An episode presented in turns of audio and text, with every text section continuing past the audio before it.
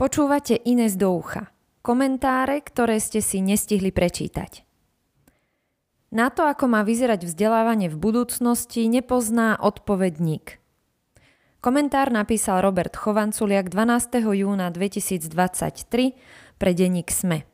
Od mikrofónu vás pozdravuje Ina Sečíková. Dostal som otázku, ako by podľa mňa malo vyzerať vzdelávanie budúcnosti. Je to záľudná otázka je ľahká aj ťažká zároveň. Ľahká, lebo z nejakého dôvodu má každý pocit, že sa môže a vie vyjadrovať k tomu, ako by malo vyzerať vzdelávanie. A zároveň je ťažká, lebo v skutočnosti to nikto nevie. A tým nikto, myslím skutočne nikoho. Ani tí najväčší odborníci sa nezhodnú, ako by malo vyzerať vzdelávanie už dnes. Nie je to ešte zajtra. Ale to, že sa nezhodnú, nepovažujem za hlavný problém. Problém je skôr to, že títo ľudia a ich vízie nesúperia na spravodlivom ihrisku o srdcia zákazníkov, ale bojujú v politickej aréne o moc zabetónovať svoju predstavu o vzdelávaní do školstva. To je systém, v ktorom je skoro jedno, kto nakoniec vyhrá.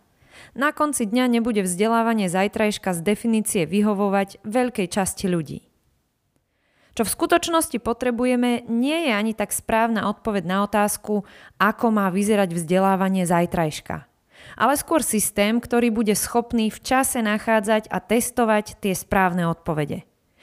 Nepotrebujeme správny výsledok, ale funkčný algoritmus, ktorý umožní generovať správne výsledky zo spodu.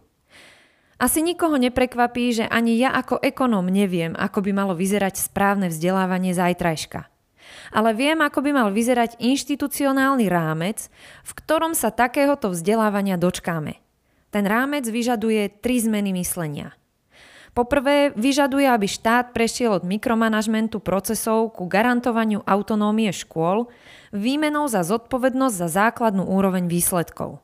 Teda štát nebude hovoriť riaditeľom a učiteľom, čo majú učiť a ako manažovať školu, ale stanovia latku základnej gramotnosti, ktorú majú dosiahnuť. Po druhé, vyžaduje, aby štát prešiel od financovania školskej infraštruktúry k financovaniu vzdelávacích potrieb detí. Teda nemali by sme posielať školám peniaze na mzdové a prevádzkové normatívy, ale žiakom a ich rodičom na vzdelávanie. A po tretie, vyžaduje, aby štát prešiel z role najpočetnejšieho poskytovateľa vzdelávania do role garanta prístupu k vzdelaniu. To znamená, že verejní zriadovateľia by nemali tvoriť skoro 90% základných a stredných škôl, ale postupne by mal preberať opratý súkromný sektor.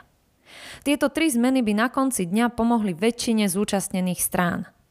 Odbremenili by ministrov od záväzku mikromanažovať školstvo, Pomohli by odborníkom na vzdelávanie, aby mohli presadiť svoje rôzne predstavy do praxe a vytvorili prostredie a možnosti pre rodičov a ich deti, aby našli to vzdelávanie, ktoré im vyhovuje. To neznamená, že by vždy a všetko fungovalo na 100%. Možno by sa našlo pár rodičov a detí, ktorí ostali sklamaní. Niektorí odborníci by časom boli odmietnutí a učitelia a riaditelia prepustení ale to je prirodzená súčasť každého dynamického, slobodného, na zodpovednosti založeného systému. Ak chcete za každú cenu zabrániť všetkým možným negatívam, zaplatíte za to rigidným systémom, ktorý nedokáže reagovať na zmeny a ktorý navyše na konci dňa nezabráni ani tomu, aby 20 tisíc žiakov skončilo bez základného vzdelania.